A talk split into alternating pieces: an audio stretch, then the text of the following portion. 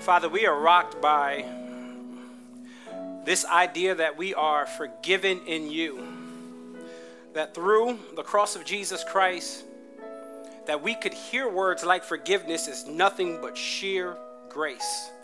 We didn't earn your forgiveness. If, if we're honest, we didn't even ask for it. You just decided to be gracious. And Father, we thank you this morning. It is because of your love. Way Ephesians chapter 2, verse 4 will say it is because of your great love in which you loved us. You made us alive together in Christ. And all of us that have trusted in you have trusted in the work of your Son, Jesus Christ. And because of that, we are forgiven. And only people that have a huge debt against God can hear words like forgiveness and rejoice. Because if we haven't been forgiven much, we won't rejoice much. But when we have noted that we have sinned against you, and it is in your mercy and in your grace that you said forgiven, we thank you, Lord. And we pray that that would birth in this room a sense of adoration, a sense of praise, a sense of worship, a sense of gratitude, a sense of thanksgiving because of the work of Jesus Christ. We thank you, Lord, and we do not make it a common message that we are forgiven. It rocks us every time we hear it and every time we sing about it. And so we thank you, Lord, today. And we gather ourselves together today just to publicly and corporately thank you. It's in Christ's name we pray. Let everybody say amen. Well, good morning to everybody. It is a honor and a, and a delight and a privilege to be here gathered with God's people um, packed in here, putting down some rows. Y'all should have came to the first service. We had some room in the first service. Amen. But nevertheless, it is good to be here with you guys, um, proclaiming the work of Jesus Christ. I love community, man. I love seeing your faces. Uh, Timmy mentioned that the guys got together yesterday, but it sounded like the girls got together yesterday as well. Amen. The ladies, the girls, ladies. All right, Felicia. I felt a little bass over there. I'm sorry. The ladies got together. Heard they went soul cycling. So, all right, all right. Listen, listen, y'all are hype. Brothers, we got to do better though. Seriously, seriously, we can't be sitting in circles if the ladies out cycling. We, we got to do something. We got to play basketball. We got we got to jog. We got to do something like manly, you know. Anyway, um, it is good to be here. It, it, really is. It's good to be here. And I, I want to encourage you guys to, uh, to, you know, to jump into some of this stuff that's going on. You know, these are ways that we intentionally try to c- create community. And community is so, so important for your spiritual walk. You know, you being isolated, you, you know, having podcast pastors, that stuff isn't helpful for you. You need community. You need to go to a place where you are known, and so we are grateful. Uh, well, anyway, good morning to everybody. There are a lot of first time visitors, so welcome to you guys. My name is Brandon Watts. I get to serve as the lead pastor of this great um, and young church. We are here planted in this area, and we genuinely believe that we exist to join Jesus and his mission to redeem our city. It is a complex city, it is a big city, it is an overpopulated city, and it's an expensive city. You should touch your neighbor and say, It's expensive. Amen. Nevertheless, the Lord loves the landlords, He, lo- he loves the tenants. He loves the city councils. And uh, nevertheless, we, we're here planted in this area because we genuinely want to see this area uh, redeemed with the gospel message of Jesus Christ. Well, listen, I'm eager to preach the word of God today. Why don't you do me a favor and grab your Bibles and uh, go ahead and run to Matthew chapter 18.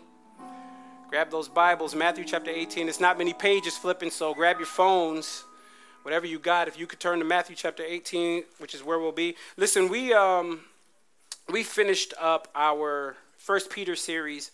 Uh, those of you who are not familiar with our church, when we say we finished it up, we went through the entire book, all five uh, chapters of First Peter, and we did so because we believe that the Lord uh, really works best when He we're just going through Scripture. So we like to allow the Scriptures to guide our time, and so. Uh, today we are doing standalone series between now and the end of the month, and then we'll jump back into a, a sermon series in December. But we'll be in Matthew chapter 18 today. Uh, I'm really, really eager to preach. So if you guys could just jump and pick me up in verse number 21. Matthew 18, verse 21.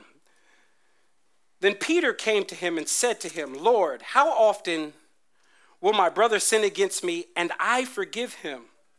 As many as seven times?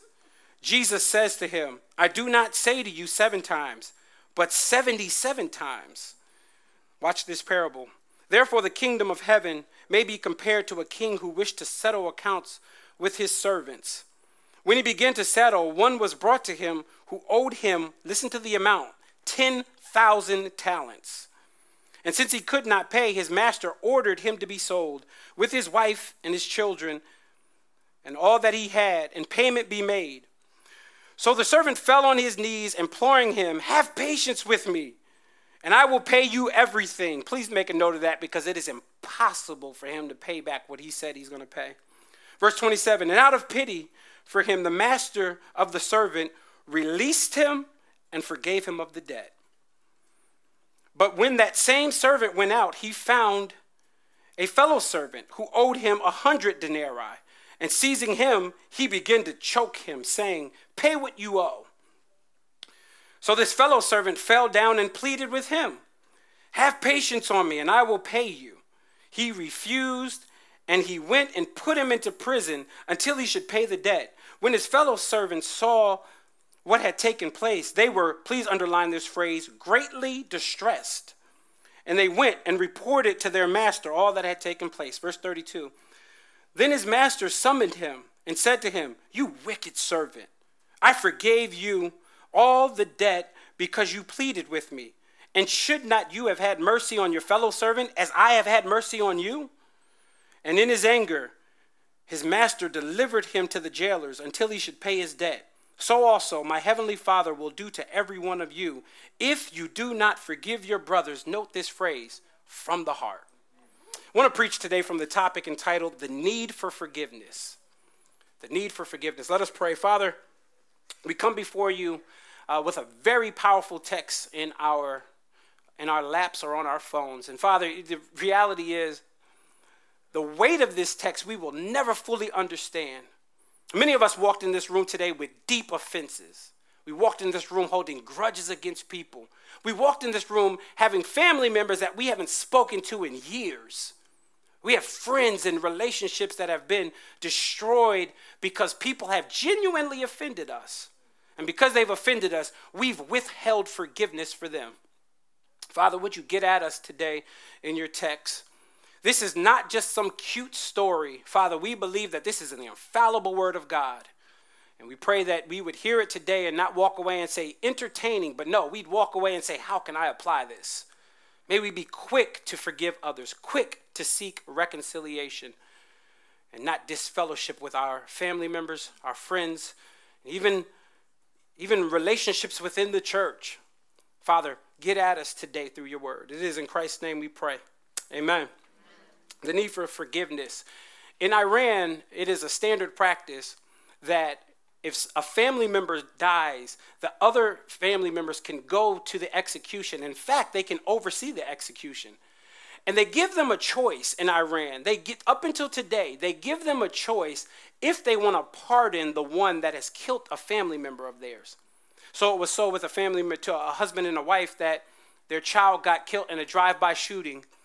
And they caught and convicted this young man. And when they caught and convicted him, they brought the parents in and they said, after seven years, we'll allow you to come and say if you want to execute him or not.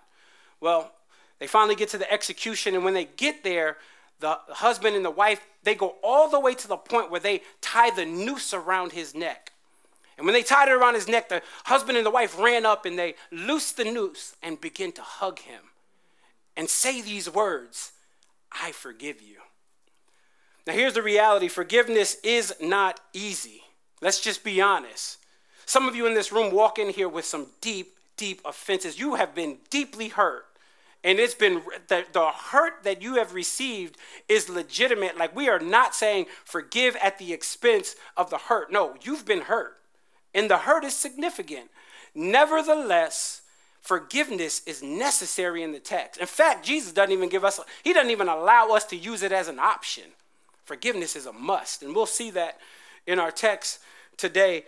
Our text is coming off the heels of the preceding verses, verses 15 to 20. I encourage you guys to read it. We did not read it this morning, but read it when you get home. Verses 15 to 20 lay out what we would call, uh, as our church holds to this as church discipline. So, verses 15 to 20, you see Jesus talking about if your brother sins against you, forgive him. Or, or go to him, and if he, if he repents, then you can forgive him. You've gained a brother. Then it goes on to say, but if he doesn't repent, take two or three witnesses. If he still doesn't repent, what's the last progression in the, in the process? You take it to the church. If he still doesn't repent, what we would say is excommunication or disfellowship. You now put him out of enjoying the community. Far too often, we rush to the last part of that process and we disfellowship with people. But the point, if you read verses 15 to 20 and walk away and say, This is about excommunication, you've missed what Jesus is saying. Jesus' point in the passage is about reconciliation. It's about forgiving your brother. And you know how I know that? Because all of the other disciples missed it. But you know who got it? Peter. And you know how I know he got it? Because Peter follows up after Jesus lays out what reconciliation looks like in verses 15 to 20. Peter follows up, and after he follows up, he asks two questions. One of them is a real question, and the other one is more like a recommendation. It's not really a question. Look at what he says. Look back with me at verse number 21 before we jump into the parable. Then Peter came to him and said to him, Lord, how often will I forgive my brother's sin against me? And he says, That's one question. Here's the second question As many as seven times? Is that a question or really a recommendation? What Jesus, what Peter was doing was he was trying to figure out, Lord, if my brother sins against me, like legitimately, how often should I forgive him? Now, he has in his mind the rabbinical tra- uh, uh, tradition, what the rabbis used as a standard for forgiveness. The standard rabbis used in ancient times was I can forgive you three times. Three times I should forgive you. A fourth really is you lacking genuine repentance the first three times. And so I don't have to forgive the fourth one. But Jesus flips this upside down today. What's interesting is Peter was very generous in saying seven times. The reason he was generous is because he more than doubled the standard that rabbis used during this time.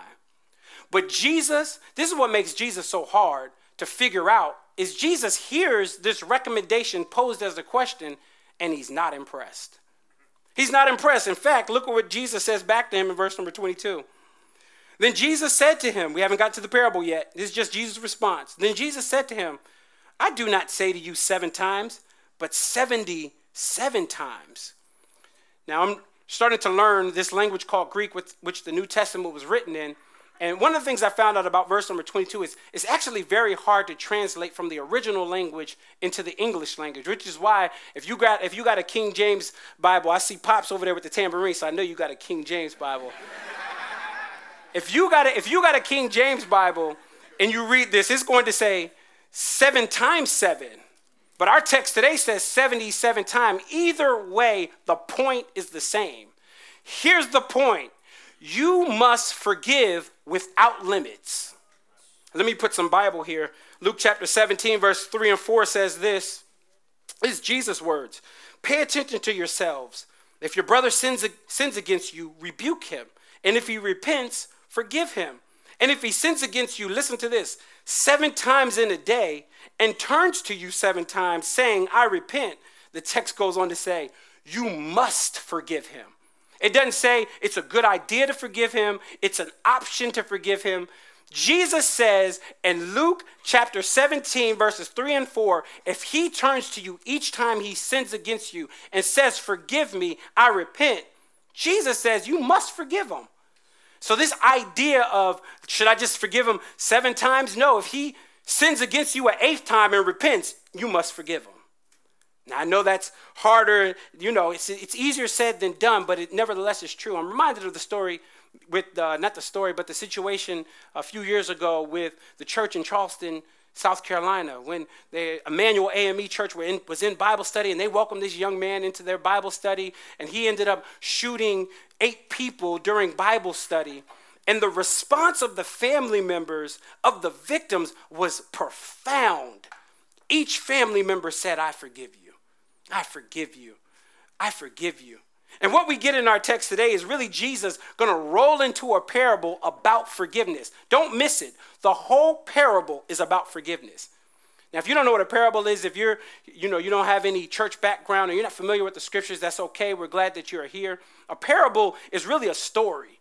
And that is how Jesus, most of the time when Jesus preached, he preached in stories. And the interesting thing about Jesus and stories, I say it all the time, but it's true. You know, Jesus is the only one I know that can tell you a story. You don't know that he's lighting you up in the story until you get home. You like, did he just light me up?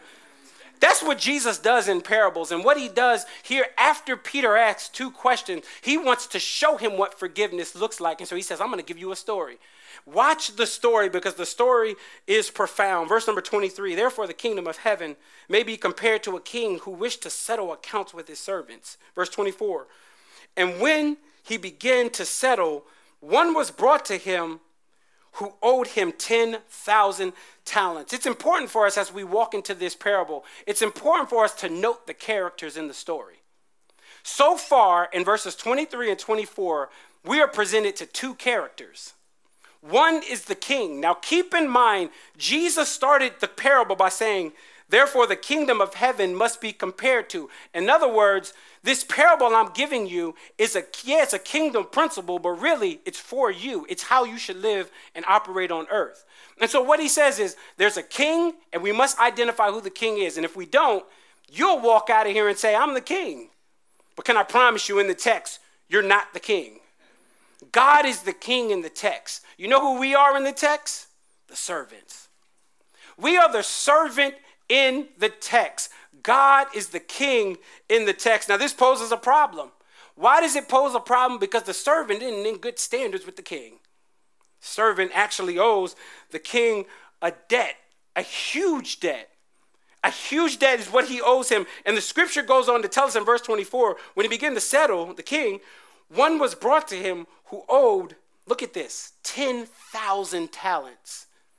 I want you to understand and really feel the weight of how much the debt is. He doesn't owe him a few hundred dollars. Uh, a talent really is really a, the weight of coins. And so, really, if you take the if you do the math on this, ten thousand talents really can be added up to six thousand denarii. Now, that may not sound like a lot to you. You may be thinking six thousand dollars if we commentators have tried to calculate this, and you, it's, you can't even calculate it, it's noted to be in the millions, if not the billions. Notice the debt that this servant is in. Keep in mind, you're the servant, and God is the king. So, really, what Jesus starts off saying is, you owe a debt to God. But no, no, no. Don't think it's a debt that you can pay. If we cannot calculate the debt, can we agree it's unpayable? He cannot pay the debt, which is funny because later on he's going to be like, I'll pay you everything. Impossible. It's in the millions, if not billions. Let me come down your street and just let you know where you stand with God. Outside of Jesus Christ, you owe a debt that you cannot pay. Like, understand something. There's not enough money in your piggy bank to pay the debt that you owe to God. You owe a debt to God from the time you were born that is unpayable The text tells us today if God is the king and we are the servants, then we owe him a debt, and the debt is too big for us. You cannot earn it, you cannot be voted in, you cannot, the debt can't be voted off of you. Like you owe the debt, which is why we got to rejoice in Jesus. The reason we got to rejoice in Jesus is because it is in him that the debt is paid. Like, and that's what's crazy about Jesus. Let's, I don't want to rush myself. I want to go through the text here. But just know when you stand, like, how are you going to stand before God without Jesus with the debt that you owe to God? Psalms 130, verse number three says it well. Ask a question. It says, If you, O Lord, should mark iniquities, who can stand before you? Yeah. Nobody can stand before God if he marks your iniquity. Jesus is the answer to the text in, in Psalm chapter 130. How do we stand before God with a debt? Because of Jesus, because he has paid the debt. Look back at the verse with me, verse number 24, because I want you to see what this, what this servant does with this debt. Watch what happens, what the king does with the servant. Verse number 24. When he began to settle, one was brought to him who owed him 10,000 talents. And since he could not pay, his master ordered him to be sold, and his wife and his children, and all that he had, and payment be made. So, verse number 26. So the servant fell on his knees, imploring him, Have patience with me, He says, I will pay you everything. Verse 27 And out of pity, his master, the master of the servant, released him and forgave him. Do you see what happens in the story? There's a king that's looking to settle debts, which, by the way, that's the first point of application. The first point of application is that God will look to settle debts with you one day. Do not live your life as though you'll never stand before God. If, if the king represents God in the text, we know that God is going to be looking to settle that debt with you one day. And so if you're in here and you're like, I can just live in your way and I'll give my life to, to the Lord one day, no, the debt is still owed if you haven't trusted in Jesus, and God will be settling that debt. But the text goes on to say he is looking for this man. He finds him. He owes him 10,000 talents. And what does he do? He says, I'm selling you, I'm selling your wife, I'm selling your children, and that will pay off the debt. But what does the servant do? He drops to his knees and he begins to plead with the king not to do what he said he's going to do. And what does the king do? I love this. The king has mercy on him. The king sees the debt, he knows the debt, and the Bible says that he sees him, he releases him, and he forgives him. Note something very important about the gospel here. Notice that the king does not release him and forgive him and still make him pay. Like that would have been gracious if the king said, you know what? I'm gonna forgive you, but you got to pay 1% of this debt. Which, by the way, 1% of the debt he still couldn't pay. But what if the king said, man, this, this is how gracious I'm gonna be? You still got to pay a percentage. See, that is why I love the gospel. Because in the gospel, you and I in this room, we have to pay nothing on the debt. Like it is 100% forgiven in Jesus Christ. 100. Like you know that little emoji on your phone, you know the red 100s? It's that. You are forgiven in Jesus Christ. You will not stand before God and he say, Jesus paid 75 and you got to pay 25. You will not stand before God and he say, you got to pay a percentage. You will not stand before God and he put you on some divine welfare plan. Notice that the king forgave him completely. He does not owe the king a dime. You should rejoice in here if you've trusted in Jesus. Because the debt that you owe to God, did you hear the song? Is forgiven. Like 100% forgiven. You pay nothing back on it. I, am just, I'm, I'm a little charismatic. I'm just a little confused why we sitting here quiet. I am. Like, I'm confused. Like, if somebody, if you owed a debt to the IRS, and somebody walked in and said, I'm paying your student loans, I'm paying the whole debt. See this? I don't get it. Why we don't have that when it comes to the gospel? It is in Jesus Christ that the debt is paid. 100% paid. He doesn't ask him to earn it, people. He does, not, he does not say to the servant, he doesn't even say that this would have been gracious too. He could have said, you know what, this debt is huge. I can't completely forgive you. So you know what I'm gonna do? I'm gonna keep one of your children. He doesn't say I'm gonna keep your wife. He doesn't say I'm gonna keep you and let your family go. The debt's gone. That becomes important when we look at the rest of the text. But notice something in verse number 27. I want to show you grace and mercy here. And out of pity, the master said to the servant, notice these two phrases release him and forgive him. That is a picture of grace and mercy. Because he, again, he doesn't say what he could have done, and this would have been gracious as well. He could have released him, but beat him first. He could have said, I'm gonna let you go, but you gotta get a beating first. He doesn't do that. Or he could have done it another way. He could have forgave him, but again, put him on some type of payment plan. He doesn't do either in our text. He looks at him out of his own pity because he dropped his knees. He didn't try to earn it, he didn't try to conjure up favor with him. He just looks at him and says, You know what? I got a pity on you. And the Bible says that he forgives him. Let me again come down your street here. If Jesus Christ, in Jesus Christ, we are forgiven of the debt that we owe, why do we hold grudges and hold forgiveness to other people? This is what the text says. Look at Ephesians chapter 3, chapter 4, verse number 32. Be kind to one another, tenderhearted. Watch this. Forgive one another as God in Christ has forgiven you. Colossians chapter 3, verse number 13. If one has a complaint against another, forgiving each other as the Lord has forgiven you, so you must also forgive.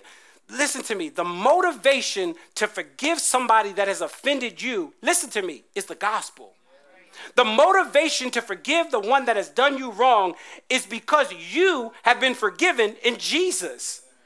That is the motivation for all of us to give. And that's what the text is saying today. It's saying forgiveness, like you should not withhold forgiveness. I don't care what the offense is. And so, again, some of you walked in with deep wounds. But the offense should not be greater than the cross. The cross has secured your right to be before God. Why is it that we hold a grudge against other people? Well, unfortunately, this servant in this passage did not get the memo that he was completely forgiven. You know how I know he didn't get the memo? Look back at the text with me, verse number 28. So keep in mind, he's forgiven 100%. But when the same servant went out, he found one of his fellow servants who owed, who owed him, watch the amount, a hundred denarii, and seizing him, he began to choke him, saying, Pay what you owe. Here's what's interesting. Like he doesn't even give him time to say he can pay it or not. Verse 28, he sees him, starts choking him out. Like, that's how wicked this dude is. And what I don't want to do is, and I think the church hasn't done well at this, sometimes the church can ask you to forgive somebody without affirming that you were actually hurt. Like, let's be, let's be honest. He owes here a lot of money. The debt that, that the fellow servant owes to him is significant, and so it is with you. Some of you are already thinking right now in your mind, you're thinking about that debt or that offense that somebody has made to you. I get it, but can I tell you how much it pales into comparison to the debt that you owe to God? Debt you owe to God is like this says 100 denarii. 100 denarii really can be, it's equivalent to a common worker in that time, three months' wages of a common worker. Like think on your mind, the whatever, however much you make, if somebody walked up to you that you owed them or uh, you owed them money and they walked up to you and said give me three months of the wages. Some of you can pay it like that but the reality is most of us will be struggling. And in our text this guy doesn't have it. But the debt that he owes to him pales into comparison. Like please consider that the king he owes the king the bible says 10000 talents. The fellow servant he only owes him 100 denarii like, even if the servant said, Here, take it, if he took that and went and paid it to the king, he's, it's only a fraction, it won't even put a dent in what he owed the king. So it didn't matter, not to mention that he was forgiven. Like, please, when I first read this text, I said to myself, I get it. I choke him out too. But then I started to realize the dude was forgiven in the text. Like, he doesn't owe the king a dime. And so, in other words, he's not choking him out. I know I keep saying that, but it's true. He's not choking him because he need like he's not in desperation. I gotta pay the king. No, the king forgave him. He's doing it because of wickedness in his heart. And you know how I know that? Because later on the king's gonna see him and says, You wicked servant. He is choking him purely based on the fact that he does not realize and he did not grasp that he was forgiven. Here's what it is you in this room, when you withhold forgiveness from somebody else, you have forgot the gospel. You have forgot that you have been forgiven. Like, consider the debt that somebody else owes you. You owe much more to God. And so, when you think about the grace and think about the mercy that is on your life because of Jesus, it should move you to reconciliation. It should move you. Like, we do that silent treatment stuff. I'll forgive you, but I ain't talking to you the text is very clear. How you forgive somebody else is a is in direct, it's a direction to how you were forgiven in Jesus.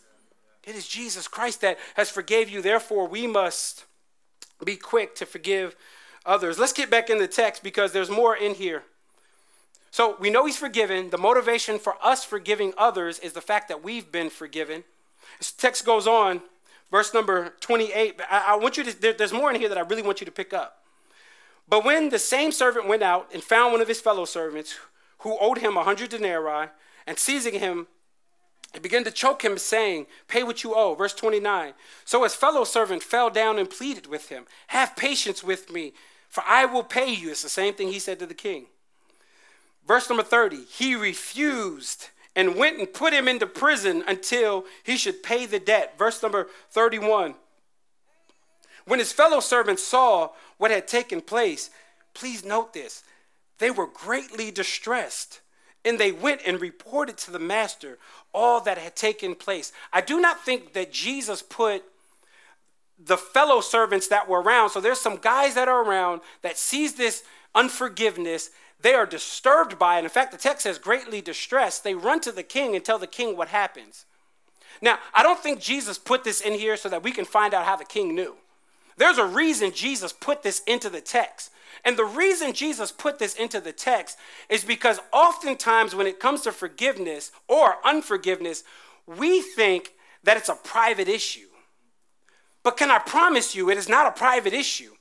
The reason it's not a private issue, and this is how I know it's not, because in the text, others are witnessing this unforgiveness.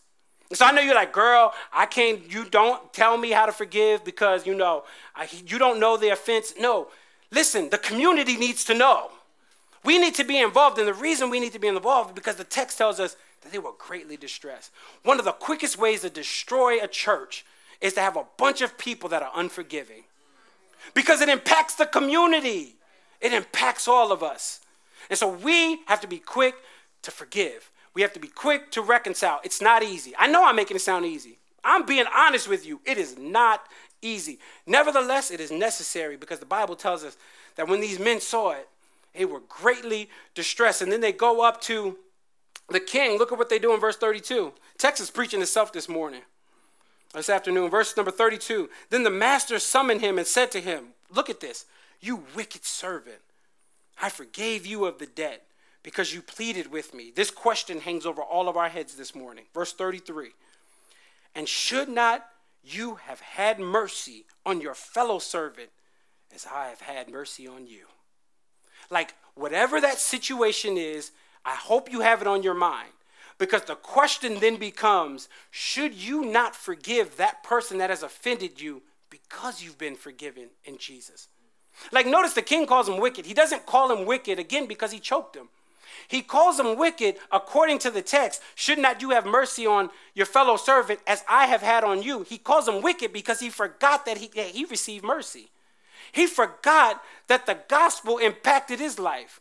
And the quickest way to know if you're trying to find a litmus test, if you're truly a converted, if you're truly a believer, the greatest way for us to find out is how you forgive others. That's the greatest way. Now, I'm not saying that forgiveness is a requirement for salvation, but I am saying it's the fruit of it. It is the fruit that you are saved. We know that you have trusted in Jesus by how you are quick to reconcile with others. Our boy in the text forgot the gospel. So often you forget the gospel and you forget that you are forgiven, which is why we hold the grudge which is why we say we've taken forgiveness off the table. But the questions are being asked this morning Are you grateful for the work that Christ has done on your behalf? Are you grateful that you have received grace? Are you grateful that you have received mercy?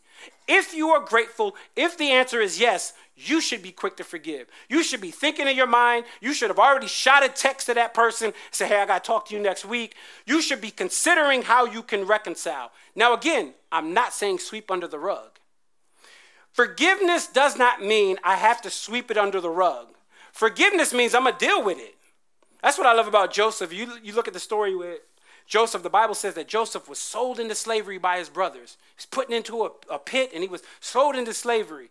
And when he gets to the end of uh, uh, Genesis, when he finally forgives his brothers, in his forgiveness speech, he did not dismiss the fact that they sold him. He said, What you did, you meant it for evil. He addressed their evil. So, in other words, forgiveness doesn't mean wipe it clean, act like it never happened. No, forgiveness means we got to have some tough conversations. You hurt me, you offended me, and I need to tell you that you hurt me. But nevertheless, I'm not going to let that hurt lead to bitterness. We got too many bitter Christians. It's too many of us. Let's forgive. Let's reconcile. So I'm not going to sweep it under the rug. We're going to deal with it, but I'm going to forgive you. Why? Because it is a sign of the fact that I've been forgiven. Too much spiritual amnesia in the church. We forget the God. We forget that we have been saved through the cross. So the king pushes it here. Let's finish this thing up. Land the plane in verse number 30. We'll do 34 and 35, and then we'll end here. I hope you got your, your situation on your mind. Verse 34 And in anger, his master delivered him to the jailers until he should pay all of his debt. So also my heavenly Father will do to every one of you if you do not forgive your brother from your heart. I know I love this phrase from your heart because that means that doesn't just mean the audible words of saying I forgive you. That means genuinely forgive them. But verses 34 and 35, I have a professor that often says, don't let the details in a story create a whole theological position. Verses 34 and 35, if misunderstood, you could read this passage and say, oh, I can lose my salvation. That's not what the text is saying. The text is not pointing out that we can lose our salvation. The text is pointing out that we know our salvation by how we forgive. This man is called by the king a wicked servant. God is calling those, so in other words, he forgot the gospel, he did this, this, this horrendous act of unforgiveness, and the king looks at him and says, like, it's almost like he never even understood that he was forgiven. So this isn't saying you can lose your salvation. What it's pointing to is the fact that we know you're saved or not by how you forgive. How do you forgive? Think of your situation in this room and consider that question. Are you being merciful like God has been merciful to you? To draw the conclusion that, that you can lose your salvation is a dangerous assumption. He's not saying that. Again, it'll go against the rest of Scripture. Really, what he's pointing to is this again that your forgiveness of others really is it's the litmus test. Somebody in this room walked in here today and you, you genuinely have been hurt. And I know you've been hurt. But here's the reality Does, Do you allow that hurt to take forgiveness off the table? Is it still an option? And if it's not, you need to search your heart. Not, like they don't present for unforgiveness as a bad thing. They don't like the king doesn't present it as not a nice, not nice thing. It's presented in the text as wicked. Like consider your unforgiveness is wicked. Every head bowed and every eye closed. I want to pray for somebody today that will be honest and say, you know what? I have a situation that is that deeply wounded me. And because of that, as a result, really a consequence, I decided not to forgive. Because it's not easy. I'm genuinely hurt. I don't know how to engage in the conversation. But today, God wants you to know that in Jesus Christ, you have been released and forgiven. And if that is the case, then you should forgive somebody else. If somebody in this room is struggling with forgiveness, would you do me a favor? Just slip your hand in the air. If you would say, That's me, and can I be honest with you? I have my hand up today. Those who are in this room that says, I struggle with forgiving, slip your hand in the air. Can you do me a favor? Nothing spooky. As a sign of accountability that you need to forgive, can you, those that have raised their hand, can you come down to this altar? I simply want to pray. And can I tell you, I'm on the altar today. Come on, quickly. If you've raised your hand, if you could just come down to this altar. Because what you're doing is you're saying, I know I need to forgive. Here's the reality some of you in here are hurt but you've also hurt others. Someone else that you've offended wants to stand on this altar. Father, I want to pray for every single person here. We are quick to throw jabs, we're quick to do Facebook posts on how others have offended us. But we're not quick to do a Facebook post on our own self. The fact that we struggle with forgiveness. God, help us today. Remind all of us of the gospel. Remind all of us that we are forgiven 100% in Jesus. And let the motivation for us to forgive others be the fact that we've been forgiven in you. Somebody on this altar may not know you. They may not, they may not fully have grasped that they have been forgiven. Would you save them today? And in saving them, help them to move towards their reconciliation with you to reconciling, reconciling with their brother or their sister. I pray that they wouldn't move too fast, too fast from the offense. I pray that they would deal with it. Pray that they would openly and honestly say, You hurt me, you betrayed me, and you did me wrong, but I forgive you. May those words come out of our mouth. And after we forgive them, the next person that hurts us, let us be quick to reconcile with them. We are messy people, Lord. Family members are messy because we're messy because we're all sin. We're all sinful. Church members are messy. Co-workers are messy. We need you. We need the Holy Spirit to drive us to reconciling. So, Father, I pray for every single person on this altar that is struggling with forgiveness. Pray that they would this week extend forgiveness. And the, the initial start or the initial step of forgiveness might just be a text saying, I got to talk to you. I'm hurt, but I forgive you and we should talk. Pray that somebody would take somebody out to lunch this week and tell them how they hurt them, but forgive them. Because we do not want to be bitter. We want to show that we've been forgiven. We want to show the gospel. Only let your manner of life be counted worthy of the gospel. We want to show it by forgiving others. It is in Christ's name we give glory and honor. Amen.